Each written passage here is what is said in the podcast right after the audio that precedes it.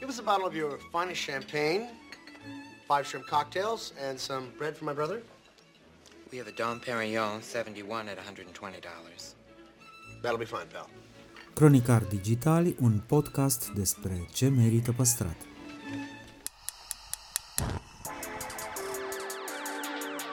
De patru ani promovăm patrimoniul în rândul tinerilor, scuturând de praf și prejudecăți interacțiunea cu istoria și cultura. Acum pornim într-o călătorie în timp și spațiu, în căutarea gustului perfect, alături de pasionați de food și profesioniști. Pe chill și fun ca între prieteni. Ascult seria de interviuri Amintiri Gustoase, parte din podcastul Cronicar Digital, moderată de istoricul culinar Cosmin Dragomir, cu episoade noi în fiecare vineri.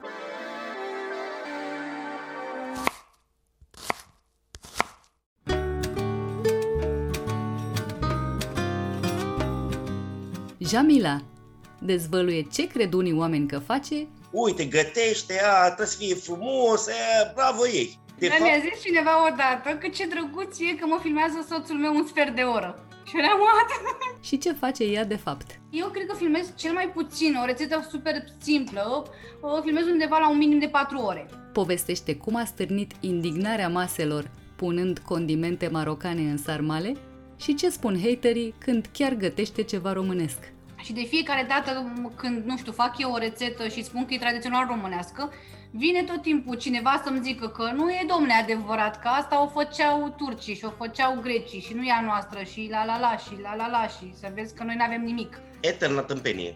Oferă o informație esențială pentru părinți, cum își convinge copiii să mănânce legume și răspunde întrebării care frământă omenirea.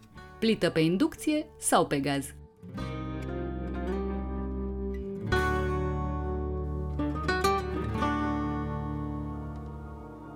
De-a lungul a 100 de ani de experiențe și inovații s-au preocupat să transforme gastronomia într-o artă și planeta într-un loc mai verde.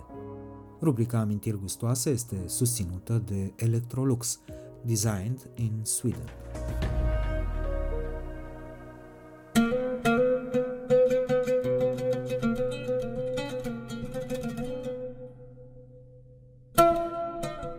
Salutări dragilor și bine ne-am regăsit la un episod uh, din seria de interviuri Amintiri Gustoase, un podcast by Cronicar Digital. Astăzi uh, o avem lângă noi, o știți cu toți, o avem pe Jamila. Bună Jamila și mulțumesc mult tare de tot că ai acceptat invitația noastră. Auzi, am văzut că toată lumea a căutat de curând Jamila rețetă benzină de casă, nu? Da.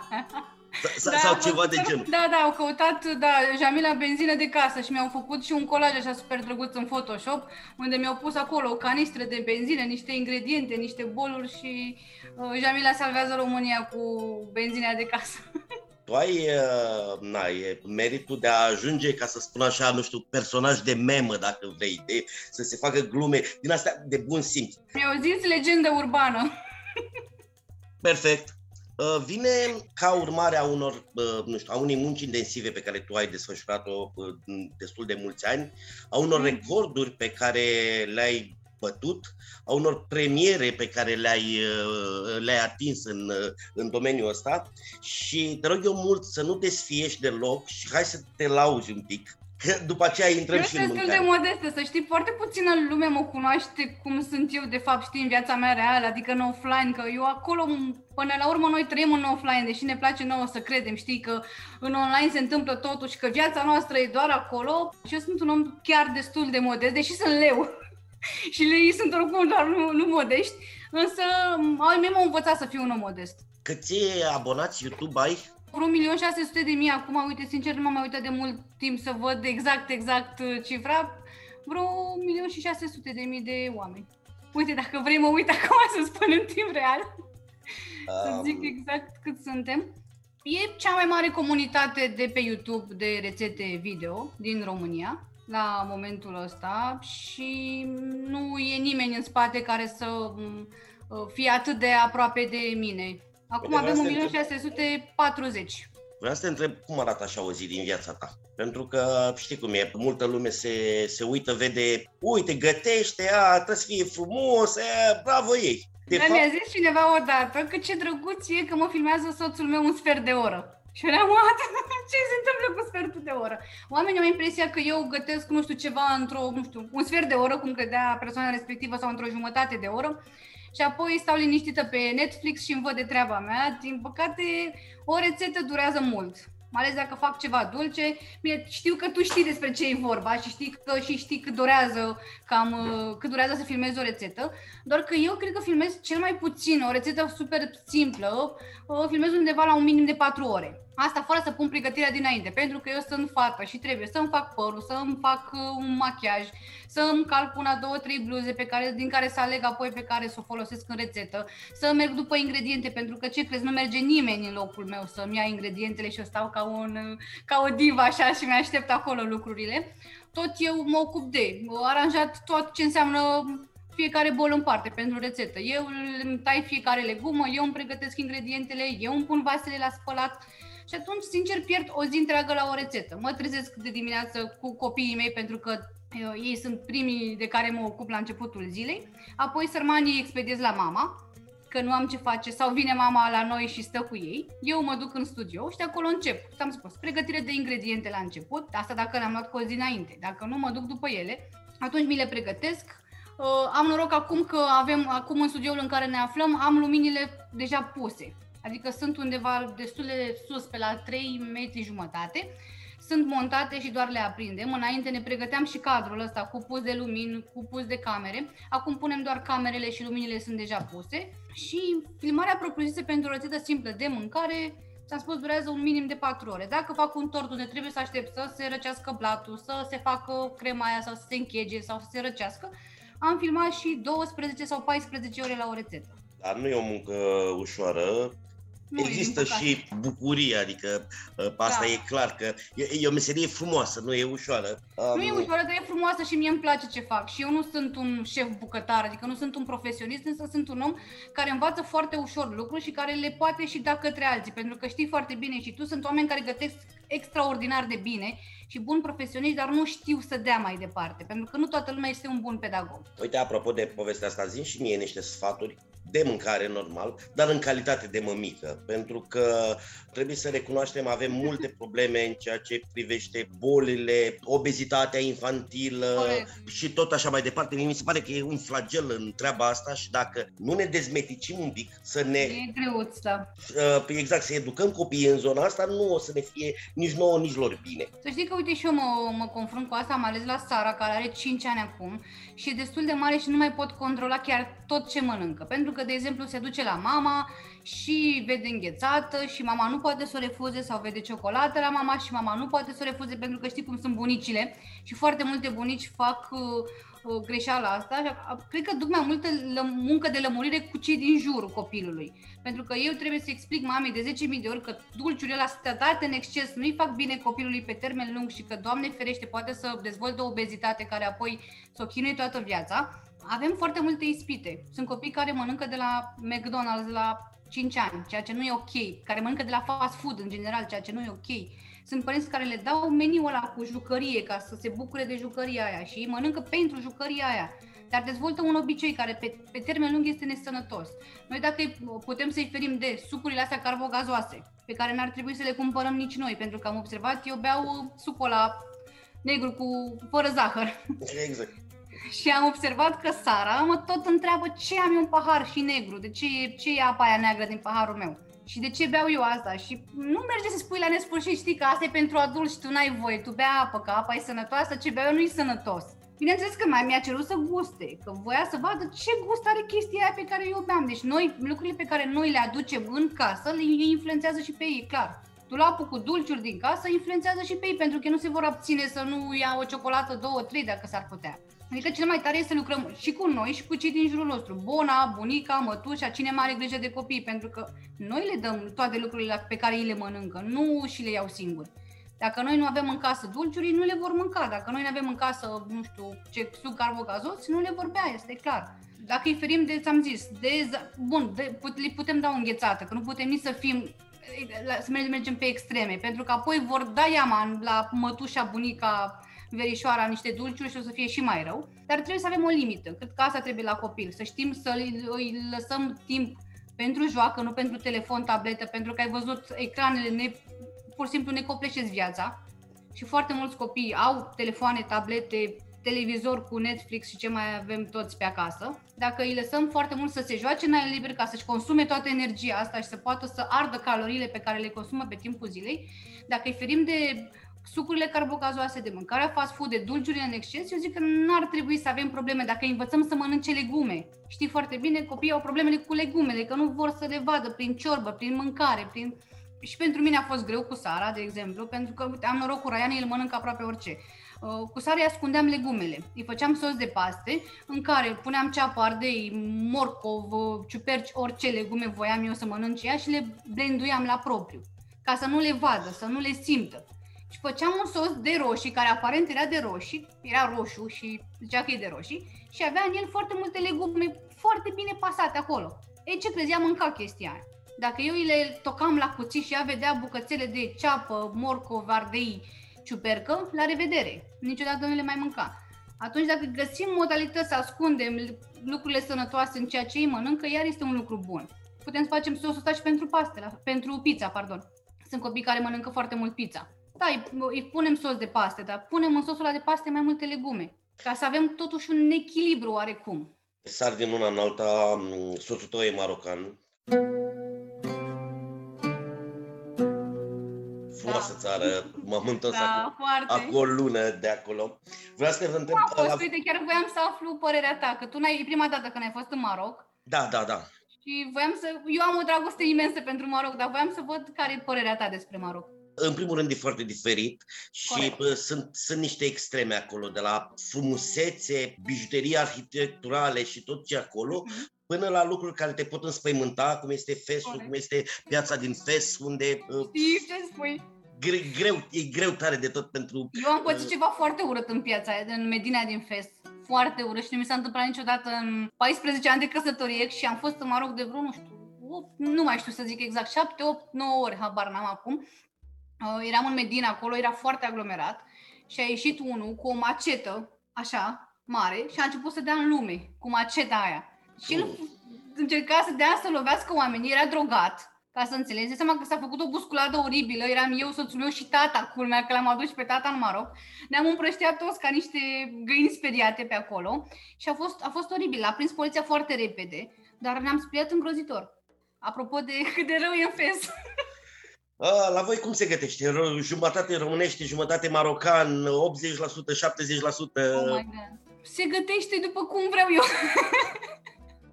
după cum. Se gătește foarte mult mâncare marocană, asta e clar. Pentru că e greu să-l obișnuiesc pe soțul meu cu mâncarea doar cu sare și piper. Sau cu mâncarea cu cât mai puține condimente. După cum bine știi că ai fost tocmai ce te-ai întors din Maroc, ei sunt uh, iubitor de condimente. Nu mănâncă neapărat tot timpul și picant, dar mănâncă condimentat, cu foarte multe condimente. Soacră mea are pe platul de bucătărie vreo, habar n-am, 10-15 tipuri de condimente pe care le pune tot timpul în mâncare. Nu prea am văzut să facă o mâncare fără condimente. Dacă face uh, o salată, poate să nu aibă condimente, chiar și în supa lor, în ciorba lor, există condimente. Dacă ai mâncat harira în Maroc, da, da ei, harira are chimion, adică cuminul are paprika, are uh, ghimbir, are curcuma, are, are. Pe lângă carne și linte și bine, asta este o supă care se mănâncă, după cum știi, în Ramadan, după o, o zi de post din ăla lung, fără apă, fără mâncare, ei cu asta rup postul cu lapte, curmale și apoi cu harira asta. E ciudat pentru noi să mâncăm o ciorbă cu condimente, clar. Mm, Atât de aromată. Pare foarte aromată, ai văzut, e foarte sățioasă, are și linte înăuntru, are și carne, are și legume, e super sățioasă. Doar că eu mănâncă după o zi de post, ceea ce are super mult sens. Pentru soțul meu a fost, ca și așa m-am apucat eu de gătit la început, pentru că când ne-am căsătorit noi, eu aveam 21 de ani, nu câteam foarte mult și abar n-aveam să fac multe lucruri, dar m-am căsătorit cu un marocan și mama gătea românește, așa cum gătesc toate mamele noastre și el mânca sărmanul, nu știu, poate sarmale, ar umplu, dar multe dintre mâncărurile pe care mama le gătea nu le mânca. Pentru că ei se păreau fără gust. Imaginează că a venit într-o iarnă aproape de Crăciun și noi am făcut piftie pentru un marocan. Am făcut-o de curcan. Pentru că, după cum știi, nu, nu mănâncă porc, nu beau alcool. Am făcut-o de curcan, dar se uita și punea mâna și aia se mișca, știi, piftia și nu înțelegea ce gelatina aia acolo, pe care noi o mâncăm sărată, usturoiată, mi se părea oribil și l-am înțeles că e foarte diferit de ceea ce mănâncă el. Și așa am început să mă documentez, când m-am dus la soacra mea, mi-am luat un caiet, Uh, eu cu ea nu vorbim o limbă comună pentru că soțul meu este berber, marocan berber, nu arab, și atunci vorbește berberă. Și care este o limbă oribil de grea. Am învățat cuvinte, știu să zic legumele, fructele, astea le-am învățat. Îmi luam un caietel și scriam tot ce făcea ea. Ea gătea și eu scriam lângă ea pe caietel, știi? Și când se întorcea soțul meu pleca, ne lăsa în plata noastră acolo și pleca la prietenii lui, la rude unde avea treabă. Și când se întorcea el, îl întrebam doar la condimente, pentru că acolo nu dădeam seama la toate condimentele, ce și cum. Ce vedeam după culoare, gen paprika, asta îmi dădeam seama și îl întrebam, îl puneam să o întrebe pe soacră mea doar la condimente să-mi notez acolo. Și așa am început eu să învăț primele rețete marocane. Apoi am învățat foarte multe de la cumnata mea, care tot așa, ea vorbea franceză și aveam noroc că putea să-mi explice. Și am venit în România și am zis, păi, de ce să nu vadă și românii? Cum e să mănânci cu atâtea condimente, să fie o mâncare atât de aromată, de condimentată, să poți să combini carnea de uh, berbec cu prune uscate sau carnea de pui cu stafide, ceea ce noi nu făceam vreodată. Nu știu dacă ai mâncat uh, bastila, pastila, da, da, da, cel de pui, plăcinta de pui. Are pui și deasupra are zahăr, pudră și cu scorțișoară. Da, da foarte, mie, eu nu mă împac foarte tare cu dulcele, dar în schimb gustul era insolit zahărul ăla acolo și cu scorțișoara, dar uh, nu neapărat rău, nu în sensul rău. Dar uh, la fel de bine eu nu mănânc uh, nici măcar plăcintă de, de mere cu scorțișoara, așa că cred că da, la scorțișoară e un pic problema la mine. Să știi că am mâncat și eu din comerț de la ei și nici mie nu mi-a plăcut, să spun sincer, dar mi-a plăcut ce a făcut în casă, care este mult mai bine făcută decât cea din comerț. Ai văzut că ei găsești la orice tarabă pe acolo, mai ales prin fes, o grămadă de plăcințele așa micuțe. Mai este varianta cu, nu știu dacă ai încercat-o și pe aia, cu fructe de mare. Nu. Și cu fidea chinezească.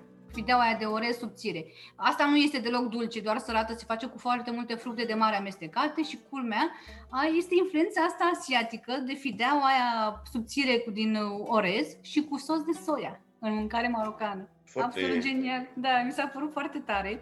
Foarte bună rețeta, fără să fie combinația asta de dulce sărat, dar am observat că multe mâncăruri pe care noi le-am mâncat din restaurante, din comerț, nu sunt la fel de bune ca cele făcute în casă. Dacă o să mănânci pastila asta făcută undeva în casă și să o mănânci cu porumbel, de exemplu, pentru că ea nu se făcea cu pui, ci cu porumbel, cu carne de porumbel la începuturi, e cu totul altceva. Ai, ai luat ceva din bucătăria, din know-how ăsta marocan și uh, l-ai adus în bucătăria ta, uh, în bucătăria noastră românească? E un fel de fusion așa, Habar nu am tot timpul pun condimente, nu știi că mă înjură lumea că pun condimente la sarmale. am făcut o rețetă de sarmale pe YouTube și am pus condimente în carne, condimente marocane, nu neapărat marocane, condimente în general. Și stai seama că mi-am luat hate de pe lume că așa făcea mama aia mea sarmale cu curcuma și cu la la la și cu la la la, mi-am luat hate pentru asta, dar tot timpul pun condimente la mâncarea românească, adică la sarmale, la alte, nu pot să mă abțin să nu pun, nu, nu știu, n-aș pune la ciorbă, că asta e clar. Dar în tocanele noastre, acum, nu știu, nu pot să gătesc fără un minim de condimente acolo, adică am, am început să iubesc atât de mult condimentele încât le pun cam în aproape orice mâncăm și culmea și copiilor mei le plac. Adică i-am învățat și pe ei de când erau foarte mici și de când au putut să mănânce ca noi, sau mănânce cu condimente. Sunt foarte curios uh, în ceea ce privește, nu știu, curiozitățile sau ceea ce caută, ceea ce întreabă românii din diaspora. Pentru că uh, un blog, un filmuleț uh, și na, în epoca internetului mm. este super, mai ales pentru cei care sunt plecați, care sunt la mii de kilometri, cărora le este dor de câte o mâncare românească, dar habar nu au să o facă. Știi cât de mulți sunt? Foarte mulți. Sunt foarte mulți care vin, care stau în afară, care poate nu mai au părinții aproape. Sunt mulți dintre ei născuți într-o țară străină cu părinții care sunt în țara respectivă străină și au pierdut multe dintre rețete.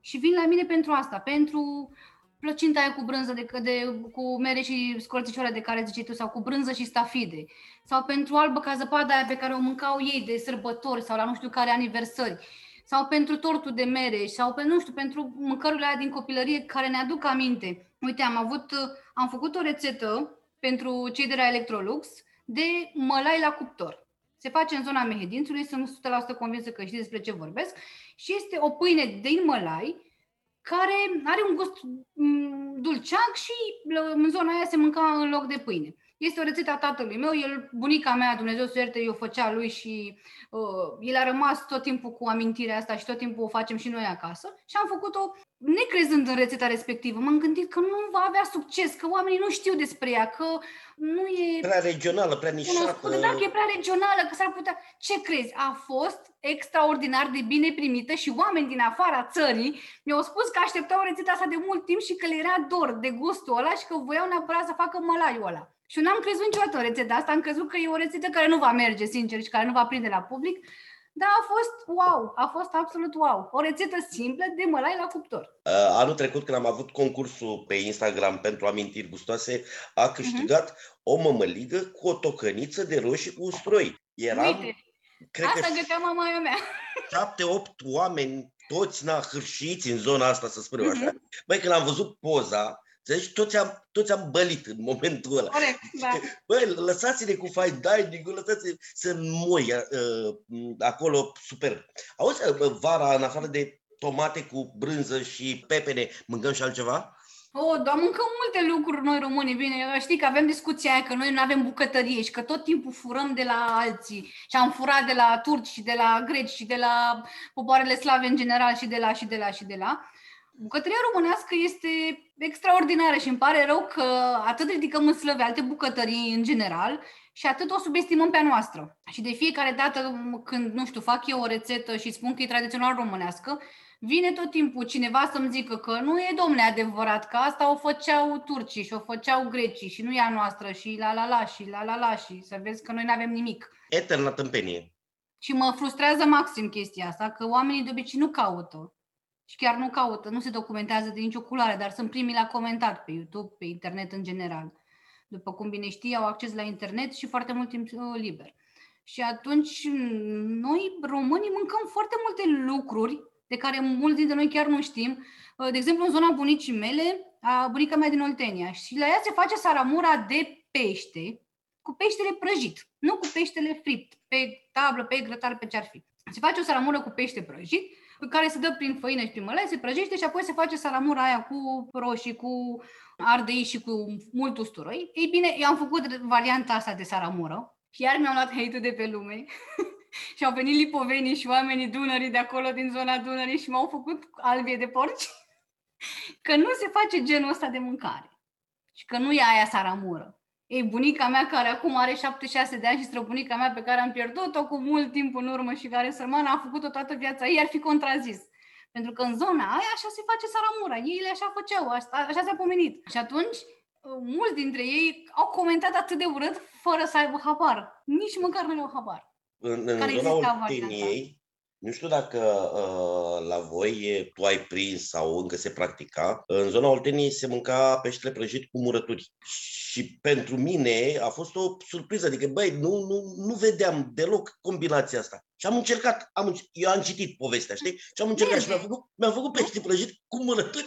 Ești, nu, nu era rău. Nu era, nu rău. era Merge că e gacă murătura, că gen pui lămâie peste pește, merge, merge. Bă, și bă, să scăpăm odată că nu se face așa. Băi, ba da. Nu scăpăm de asta.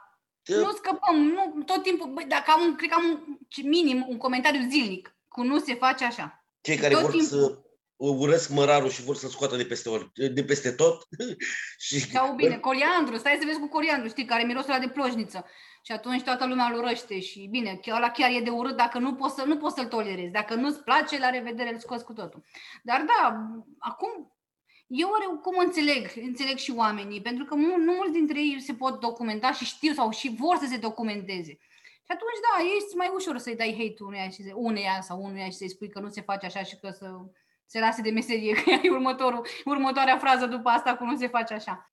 Dar ne mai trebuie educație, din păcate. Uite, începând cu copiii, începând cu școala, că nici aici e o problemă, că nu avem educație alimentară în școală că nu ne învață nimeni cum să mâncăm. Dacă ai observat, avem atâtea școli și atâtea facultăți și atâtea specializări, dar pe noi la școală nu ne învață cum să mâncăm. Ce să mâncăm, ce, nu, ce, ce să nu mâncăm, de ce să nu mâncăm X și Y. Nu ne învață asta la școală nimeni, dar învățăm uh, ecuații de gradul nu știu cât. Au marocani o zacuscă. Zalu? Un, un fel de zacuscă. Da, Zalu. bă, da. Um, cum da. se face? Că e ușor diferită față de a noastră Au și ei mai multe variante, să știi. M-am tot uitat de... Am făcut și eu zaluc, uh, am făcut uh, rețeta asta. Chiar cu soțul meu am făcut-o, că am avut și noi o, o campanie drăguță pentru Electrolux cu rețete în familie. Și am gătit cu ai mei, cu tata, cu mama, chiar cu Sara, cu soțul meu și cu el am făcut, uh, uite, o variantă de zaluc pe care o face soacra mea în Maroc. Însă am văzut că sunt multe diferite. De exemplu, e tot bazată pe vinete, dar sunt unii care fierb vinetele la abur. Sunt alții care le pun pe grătar și le fac ca noi, le coc pe grătar ca noi. Sunt alții care am văzut că le taie în cubulețe mici și le fierb în apă, nu la abur. Rețetele sunt total diferite.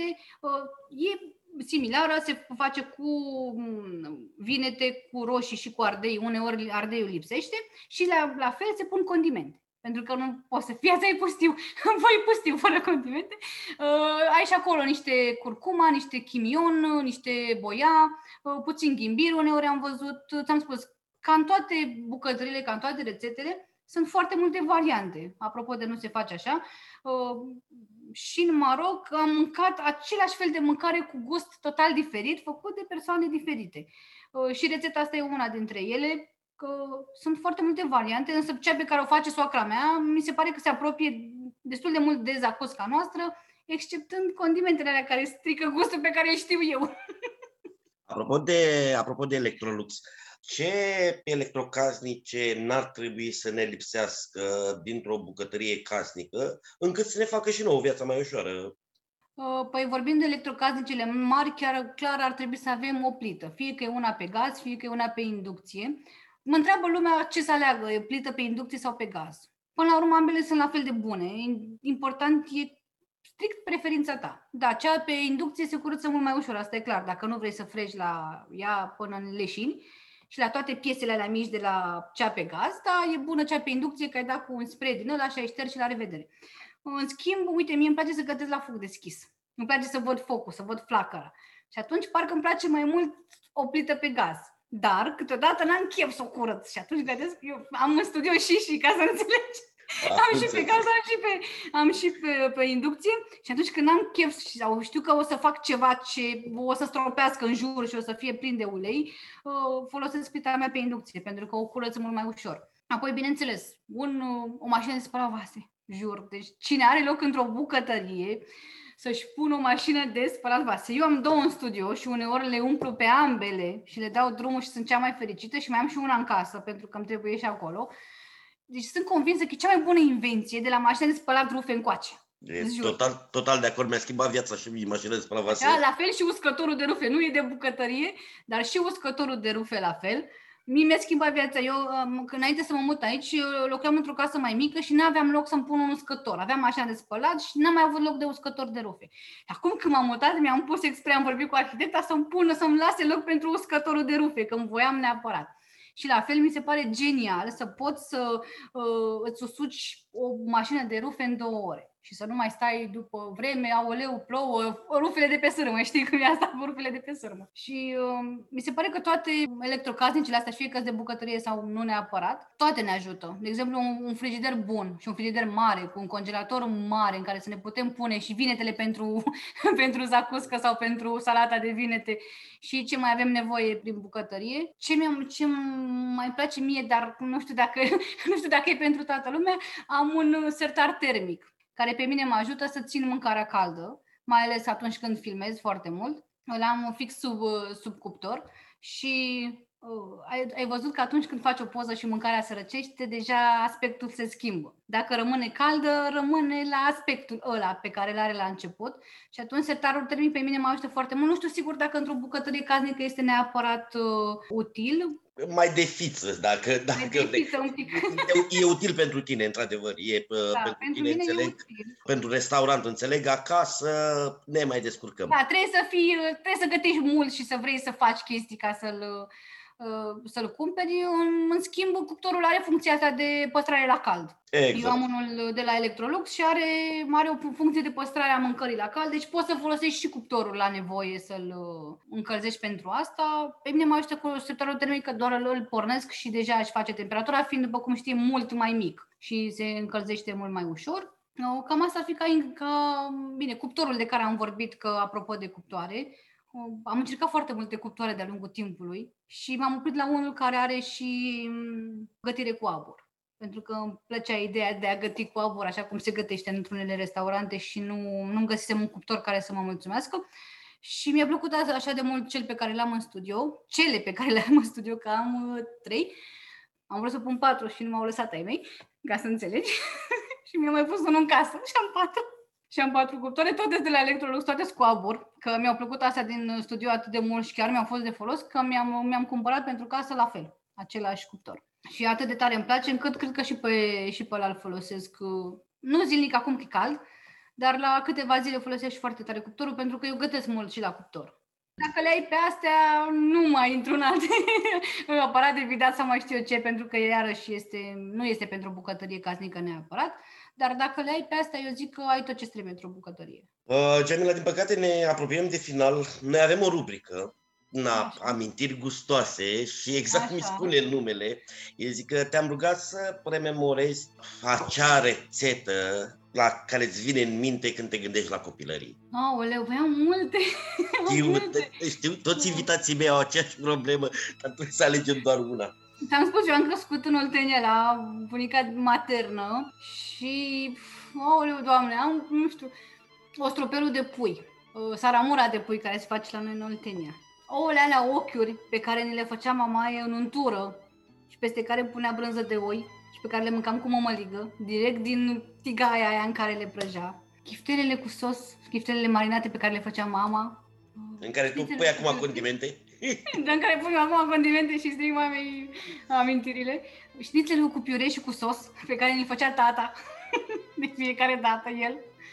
Ciorba de perișoare a mamei, ciorba de pui a bunicii. Nu știu, sunt foarte, foarte multe. panul cu vișine.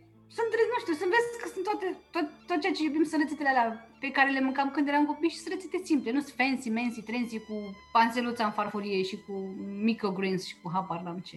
Sunt alea pe care le iubim noi, că sunt de suflet, așa. Pur românești. Da, și pur. sunt pur românești. Pur Jamila, românești. îți mulțumesc mult tare de tot. Îți urez succes. La iar fel. Uh, vouă, dragilor, cum spun de fiecare dată, vă urez multe clipe memorabile care să devină amintiri gustoase. Mulțumesc mult tare de tot, ne auzim. Mulțumesc și eu.